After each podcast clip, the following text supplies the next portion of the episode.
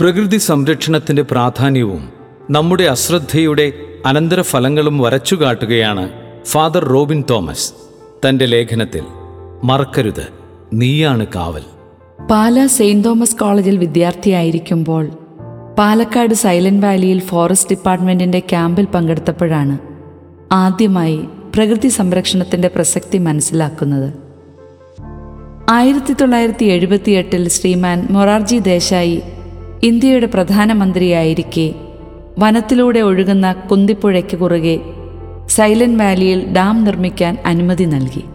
കേരള ജനതയുടെ പരിസ്ഥിതി ബോധത്തെ തൊട്ടുണർത്തിയ സംഭവമായിരുന്നു അത്. സിംഹവാലൻ കുരങ്ങന്മാർക്ക് വേണ്ടി നടത്തുന്ന സമരമെന്നും വികസന വിരുദ്ധത എന്നൊക്കെ പറഞ്ഞ് പലരും ആക്ഷേപിച്ചപ്പോഴും കേരള ശാസ്ത്ര സാഹിത്യ പരിഷത്തിന്റെ നേതൃത്വത്തിൽ ഒരു ജനതയുടെ പരിസ്ഥിതി ബോധമുണർന്നു ആയിരക്കണക്കിന് ഹെക്ടർ വനം നശിപ്പിച്ചുകൊണ്ട് ഡാം നിർമ്മിക്കുന്നതിനെതിരെ കേരള ജനത സമരം നടത്തി വിജയിച്ച പോരാട്ട കഥകൾ ആ ക്യാമ്പിൽ നേരിട്ട് മനസ്സിലാക്കാനും തൊട്ടറിയാനും കഴിഞ്ഞു. മനുഷ്യന് തനിച്ചൊരു അസ്തിത്വമില്ലെന്നും ഓരോ ചെറുജീവിയും മനുഷ്യൻ ഉൾക്കൊള്ളുന്ന സന്തുലിതാവസ്ഥയുടെ ഭാഗമാണെന്നുമുള്ള വലിയ അവബോധം വികസനം മാത്രം സ്വപ്നം കണ്ടിരുന്ന ചെറുമനസ്സുകളിൽ ആഴത്തിൽ പതിയാൻ അന്ന് അവസരമൊരുങ്ങി. ഒരു ദേശത്തിന്റെ വികസനവും ജീവിത നിലവാരവും വിജ്ഞാനബോധവും രോഗപ്രതിരോധ ശേഷിയും സാമൂഹിക സാഹചര്യങ്ങളും എല്ലാം രൂപപ്പെടുത്തുന്നതിൽ പ്രകൃതി വിഭവങ്ങളുടെ പങ്ക് നിസാരമല്ല. കഴിഞ്ഞ ഒരു മുപ്പത് വർഷത്തിനിടയിൽ വർദ്ധിച്ചു വന്നിരിക്കുന്ന ജലക്ഷാമവും പ്രകൃതി ദുരന്തങ്ങളും സൂചിപ്പിക്കുന്നത് ദൈവത്തിന്റെ സ്വന്തം നാട് എന്നറിയപ്പെട്ടിരുന്ന കേരളം പ്രകൃതി സംരക്ഷണത്തിൽ പുറകോട്ടു പോയി എന്നതാണ്. ആഗോള താപനം എന്ന് പറഞ്ഞപ്പോൾ നാം വിചാരിച്ചത് ഇത് ആഫ്രിക്കയിലെ മണലാരണ്യത്തിലോ ഗ്രീൻലാൻഡിലെ മഞ്ഞുമലയിലോ സംഭവിക്കുന്ന ഒരു കാര്യമായിട്ടായിരുന്നു. എന്നാൽ പാലക്കാട് ജില്ലയിൽ മുപ്പത്തിയെട്ട് ഡിഗ്രി ചൂട് രേഖപ്പെടുത്തി കഴിഞ്ഞു. മരുഭൂമിയിൽ വളരുന്ന പല സസ്യങ്ങളും ജീവജാലങ്ങളും കണ്ടു തുടങ്ങിയിരിക്കുന്നു. നമ്മുടെ നാൽപ്പത്തിനാല് നദികൾ അഴുക്കുചാലുകളായി. കൃഷിയിടങ്ങൾ കീടരഹിതമായി. ഗ്രാമങ്ങൾ നഗരവൽക്കരിക്കപ്പെട്ടു. രമണീയത മങ്ങി ടൂറിസം ചുവടുറപ്പിച്ചു. പട്ടണങ്ങൾ ജനവാസയോഗ്യമല്ലാതെ പുകക്കുഴലുകൾ കൊണ്ട് നിറഞ്ഞു. വനം വകുപ്പ് ജനപങ്കാളിത്തത്തോടെ സംരക്ഷണ പരിപാടികൾ നടത്തിയതിനാൽ അവിടെ മാത്രം കാര്യമായ നാശമുണ്ടായില്ല. ആരുടെ വികസനത്തിന് വേണ്ടിയായിരുന്നു ഇതെല്ലാം? ഇതിലൂടെ ആരൊക്കെയാണ് നേട്ടം കൊയ്തത്? ഇന്ന് ജലം വിലയ്ക്ക് വാങ്ങേണ്ട വസ്തുവായി മാറി. നാളെ ഇതുപോലെ എന്തെല്ലാം നാം വില കൊടുത്ത് വാങ്ങേണ്ടി വരും? ഇതിന്റെ എല്ലാം വിപത്ത് ഏറ്റവും അധികം അനുഭവിക്കാൻ പോകുന്നത് ഇന്നത്തെ യുവജനങ്ങളാണ്. അവരുടെ ഭാവി ജോലി അടിസ്ഥാന സൗകര്യങ്ങൾ ആരോഗ്യം എന്നിവയെല്ലാം കടുത്ത വെല്ലുവിളികളെ നേരിടേണ്ടി വരും. മനുഷ്യന്റെ ഇടപെടലിലൂടെ പരിസ്ഥിതി നാശം സംഭവിച്ച് മരുഭൂമികളായ അനേകം പ്രദേശങ്ങൾ നമുക്ക് ചുറ്റുമുണ്ട്. ഒരിക്കൽ നഷ്ടപ്പെട്ട പ്രകൃതിയെ തിരിച്ചു കൊണ്ടുവരിക അത്ര എളുപ്പമല്ല. എൺപത് കിലോമീറ്റർ അകലെ നിന്നും ടാങ്കർ ലോറിയിൽ ജലമെത്തിച്ച് മരങ്ങൾ വെച്ചുപിടിപ്പിച്ച് കഠിനാധ്വാനത്തിലൂടെ വർഷത്തിൽ നാല് മഴ പെയ്യുന്ന സ്ഥലങ്ങളാക്കി മാറ്റിയ ആഫ്രിക്കയിലെ സുഹൃത്ത് പറഞ്ഞ അനുഭവങ്ങൾ നാളെ നമ്മുടെ മക്കൾക്കുണ്ടാകാതിരിക്കട്ടെ. ഇന്ത്യയിൽ ഇന്ന് ഇരുപത്തിയൊൻപത് പരിസ്ഥിതി ലോല പ്രദേശങ്ങളുണ്ട്. ഒരാൾ ഹൃദയ സംബന്ധമായ രോഗാവസ്ഥയുടെ ലക്ഷണങ്ങൾ കാണിക്കുമ്പോൾ ഭക്ഷണം നിയന്ത്രിക്കാനും ക്രമമായ വ്യായാമം നടത്താനും ഡോക്ടർ നിർദ്ദേശിക്കും. അത് അവഗണിച്ച് പഴയതിലും മോശമായാണ് ജീവിതശൈലിയെങ്കിൽ ഭാവിയിൽ പല വിധത്തിലുള്ള ആരോഗ്യ പ്രശ്നങ്ങളെ നേരിടേണ്ടി വരും. രോഗം നിർണയിക്കുന്നത് ഡോക്ടറാണെങ്കിൽ പരിസ്ഥിതിയുടെ ലോലത നിർണയിക്കുന്നത് ആഗോള മാനദണ്ഡങ്ങൾ വച്ച് അതിൽ പ്രാവീണ്യമുള്ള ശാസ്ത്രജ്ഞന്മാരാണ്. അവരുടെ നിർദ്ദേശങ്ങളെ കാറ്റിൽ പറത്തി നാം നടത്തുന്ന സുസ്ഥിരമല്ലാത്ത വികസന തന്ത്രങ്ങൾ വിപത്തിനെ കാരണമാകൂ.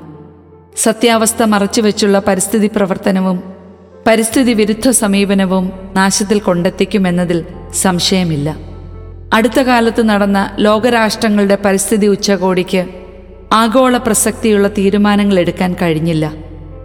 ഐക്യരാഷ്ട്രസഭ മുന്നോട്ട് വച്ച സഹസ്രാബ്ദ ലക്ഷ്യവും സുസ്ഥിര വികസനവും കാര്യക്ഷമമായിരുന്നില്ല എന്ന് അവരുടെ തന്നെ കണക്കുകൾ തെളിയിക്കുന്നു.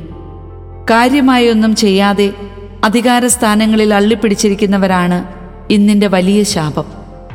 ഇവിടെയാണ് കത്തോലിക്ക സഭയുടെ പരിസ്ഥിതി സമീപനത്തിന്റെ പ്രസക്തി.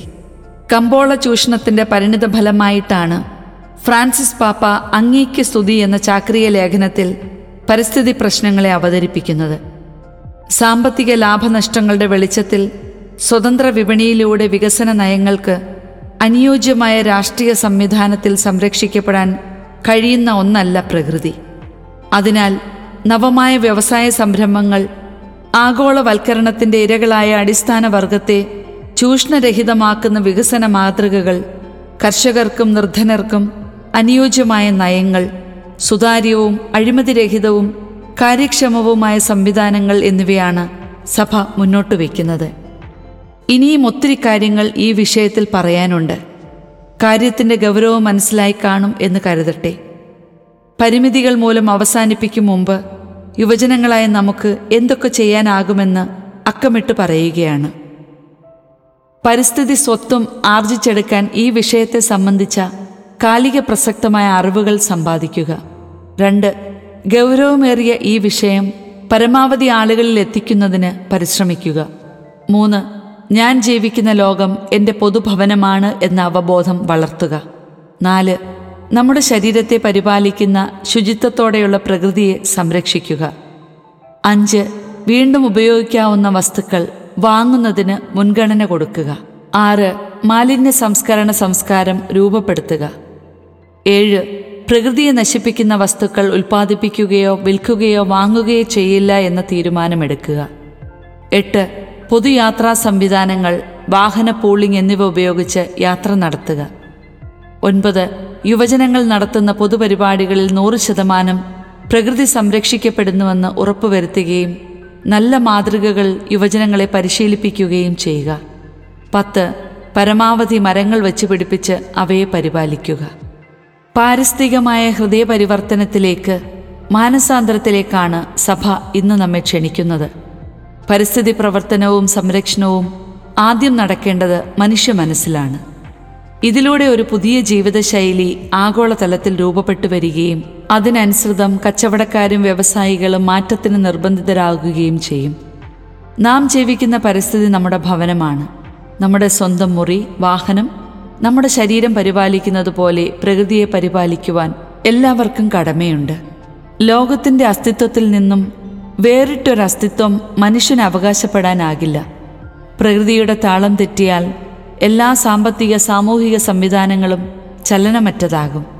ഇന്ന് നാം എത്തി നിൽക്കുന്നത് നാശത്തിന്റെ വക്കത്താണ്. അവിടെ നിന്നും കൂട്ടായ പരിശ്രമത്തിലൂടെ നമുക്ക് തിരിച്ചു നടക്കാം. അങ്ങനെ പുതിയൊരു ലോകം വരും തലമുറയ്ക്ക് കൈമാറാൻ നമുക്ക് കഴിയട്ടെ.